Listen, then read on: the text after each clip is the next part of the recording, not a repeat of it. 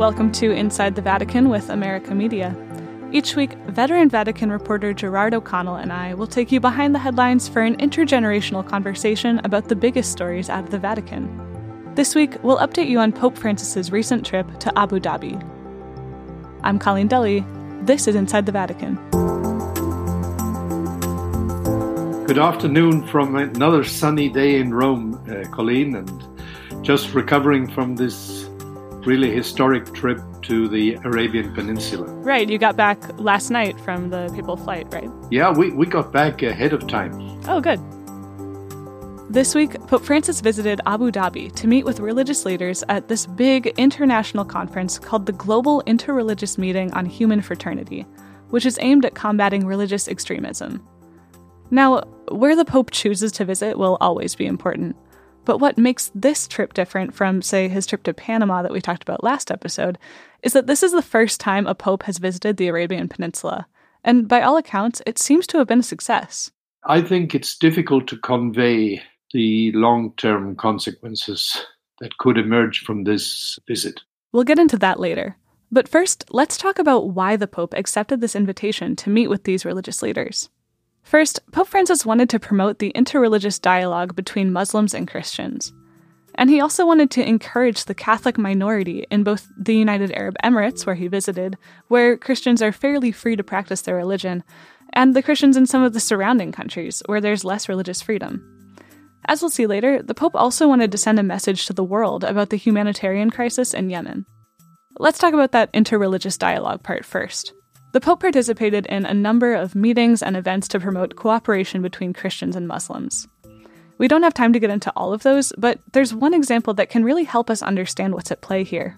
The Crown Prince of the United Arab Emirates gifted some land for the construction of a side by side church and mosque to commemorate the Pope's visit to the Emirates. And the Pope and the Grand Imam of Al Azhar, the leader of the world's Sunni Muslims, blessed the ground together.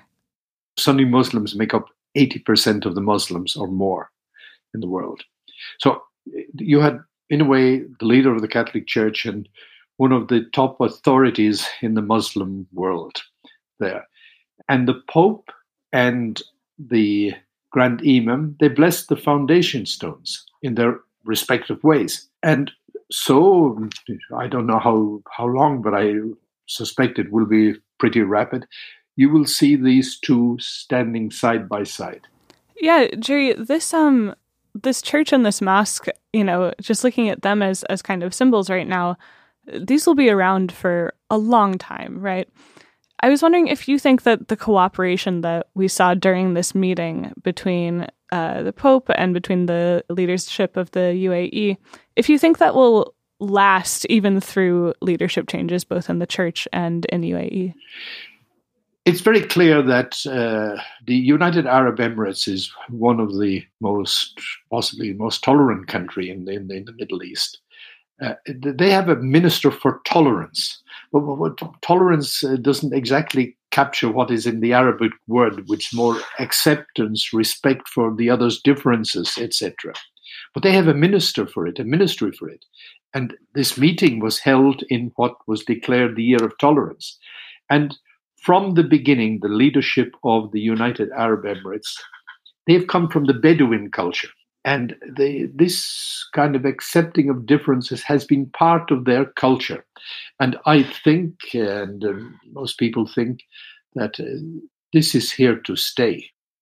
That kind of interreligious tolerance is especially important in a country where there is such a disparity between Muslims and Christians. Now let's break this down because these numbers paint a really fascinating picture. There are about 10 million people living in the United Arab Emirates, but only a million and a half of them are citizens, and those citizens are primarily Muslim. The other 8 million people in the country are Christians who are migrant workers, and almost none of them were born in the Emirates, and they don't have citizenship. That's why, despite their numbers, they're considered a minority. There are eight times as many of them, but they enjoy far less power and far fewer rights. And that brings us to the second reason the Pope visited the UAE to encourage the Catholic minority.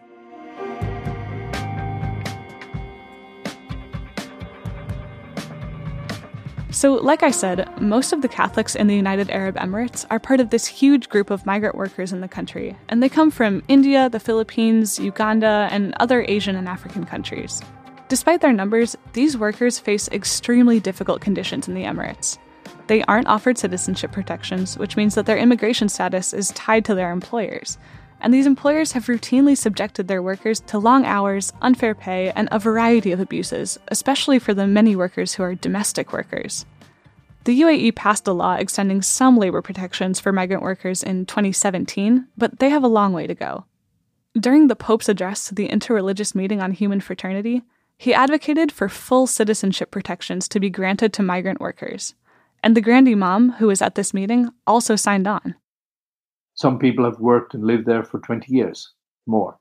Families have grown up. The document that was signed by the Pope and the Grand Imam advocates the granting of citizenship or the opening the possibility of citizenship for people who are working, grown up, contribute to the good of the country, are good citizens, respect the laws, etc. Do you think that's something that the leaders of the UAE would would listen to? Well, it's very interesting. I, I, I think there's a discussion going on. Well, that can be a first step. Yeah, and you know the, what the Pope says in terms of big problems. He says we first of all start working together on things we can agree on. We work together. We build trust, and then once that is done, then we begin to look at the other issues. Because when you trust the other person, you can walk more of the road than if you don't trust the person. So it's hard to tell whether the government will extend protections to the migrant workers in the UAE. But like most of the stories that we cover about slow changes in the church and in diplomacy that the Vatican's involved in, these small steps that are being taken aren't insignificant, and they're often a sign of a bigger change that's happening behind the scenes. Some other details from the Pope's visit could be hinting that the UAE wants to start treating its religious minorities better. On Tuesday, the Pope celebrated Mass for what was the largest gathering of Christians ever on the Arabian Peninsula. Here you had a significant gathering, the biggest, as you said, in the Arabian Peninsula in the 2000 year history of the Church.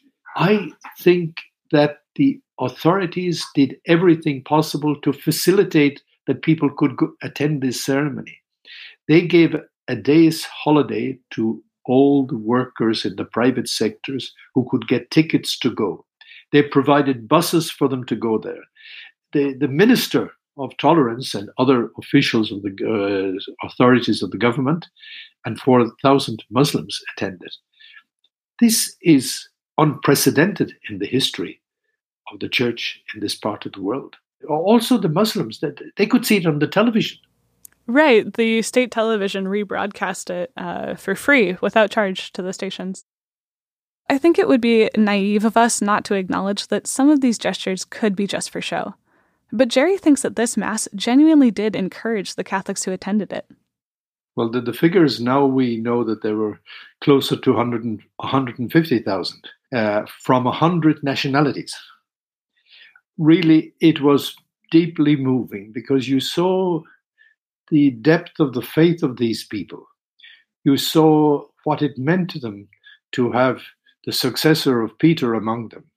He was giving them encouragement. He, his message was very simple. He said uh, he realized that they that they don't can't have citizenship today, but he says, You be good people, you be meek, you work for peace, you don't get into arguments. He quoted St. Francis.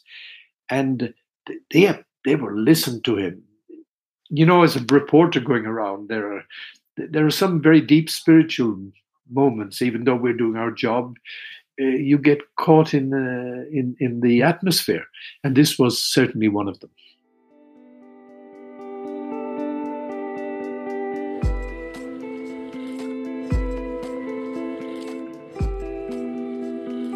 About an hour before the Pope left for his trip to the Arabian Peninsula, he publicly called for an end to the humanitarian crisis in Yemen, where a war that has been raging for four years has caused widespread famine and malnutrition and has displaced more than 2 million people. The Pope called on the international community and the parties involved to respect the recent accords agreed on in Sweden that might give the 10 million people who are near dying of starvation access to food. So far, the Saudi led coalition that's backed by the US, the UK, and France has refused to comply with these accords. The Pope has faced criticism before for not being willing to criticize the host countries of the nations that he's visiting. Um, I was wondering if you could talk about, you know, the significance of that. It seemed it seemed important to me that he was able to criticize the country that he was going to and then also, you know, still be welcomed warmly there and still be productive in his visit. I'm talking here about the way he criticized both the Saudi coalition and the way he pushed the government to extend citizenship rights to migrant workers. Yes, looking back on past trips, uh, people have criticized the Pope uh, for not speaking out publicly, but that doesn't mean that he hasn't spoken privately. Sure. And so there's a, there's a high level of ignorance of what goes on. Even we traveling with him sometimes don't know what has happened behind the scenes, and much later we find out. Right. Now, in this case, uh, the Pope had already spoken twice about the Yemen. He's quite concerned because this is perhaps one of the real big, maybe the major humanitarian crisis at this present moment. Right. I think you wrote that this was his third, you know, plea for an end to this crisis in like seven months. Last June, and then in uh, January when he spoke to the diplomatic corps. Right. And we learned on the plane last night that he did raise the question of the war in the Yemen. With he said some of the people he spoke to, and it's clear he's talking about the top leadership. That's really where the conversations went on. The people who take the decisions. And he said, and I found goodwill. There was a goodwill for the opening of peace processes. And he, he repeated it twice. I found goodwill, and he said specifically in terms of the Yemen. So these people are listening to the Pope. If they didn't want him, if they didn't want to listen to him, they wouldn't have invited him to the country. They went out of their way to give him really a royal welcome in, in a very big way. And you could see the body language, the care which which they approached him, the the friendliness with which they approached him. It signaled they were taking this man very seriously. Yeah, Jerry, I wanted to ask you kind of a big picture question um, to close out the show, which was, you know, we saw the Pope taking what seemed like kind of a, a new strategy in some ways in this visit, right? He was he was maybe a little bit more critical of the nation that was hosting him, but he was also, you know, working together with them despite the differences. Is this approach something that signifies a shift in the strategy with how the Vatican deals with countries with Christian minorities, this this little more critical approach while still working together? I don't read his approaches as that critical. The Pope is saying some very strong things. Sometimes he puts it a little more diplomatically. Sometimes he puts it slightly less. But he's not a man who minces word, and he's not a man who comes in in one country and hits them on the head with a hammer and then goes into the other country with a kid glove. That's not the Pope. So it doesn't appear that the Pope's more outspoken approach to this trip is indicative of a larger change in strategy for how the Vatican relates to Catholic minority countries. But the Pope's actions on this trip, his joint document with the Grand Imam, the blessing of the ground for the church and the mosque that'll be side by side, and so on, do demonstrate his commitment to creating stronger bonds between Catholics and Muslims. In the West, we've heard a lot about the clash of civilizations. And we've heard a lot about Muslims being identified with violence and Christians having to join in a coalition against these violent people. The message that came through from Cairo when the Pope went there and came through very powerfully on Monday night from Abu Dhabi is that Christians and Muslims recognize each other as brothers, want to stand beside each other, respect each other, knowing that there are differences in terms of theology, but knowing also that they believe in one and the same God. They recognize each other as brothers and sisters, and they wish to cooperate together to stop the violence, to delegitimize those who are using religion to stoke up violence, to incite hatred, and to try to work together to ease the sufferings of the world and to restore uh, morality, a sense of moral values, a sense of compassion, a sense of mercy with justice in the world.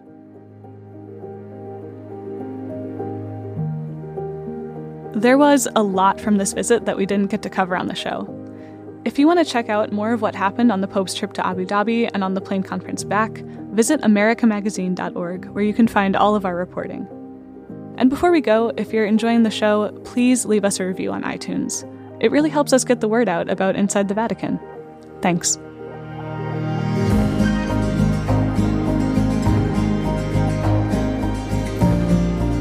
Inside the Vatican is produced by me, Colleen Dulle. Our executive producer is Eric Sundrup. Production assistance this week from Eloise Blondiau. Our news producer is Kevin Clark. Our audio engineer is Kieran Freeman. Inside the Vatican is mixed by Oliver Lazarus. Our studio engineer is Leopold Stubner. You can find in depth and up to date Vatican coverage at americamagazine.org or follow us on Twitter at AmericaMag. For America Media, I'm Colleen Dulle with Gerard O'Connell. See you next week.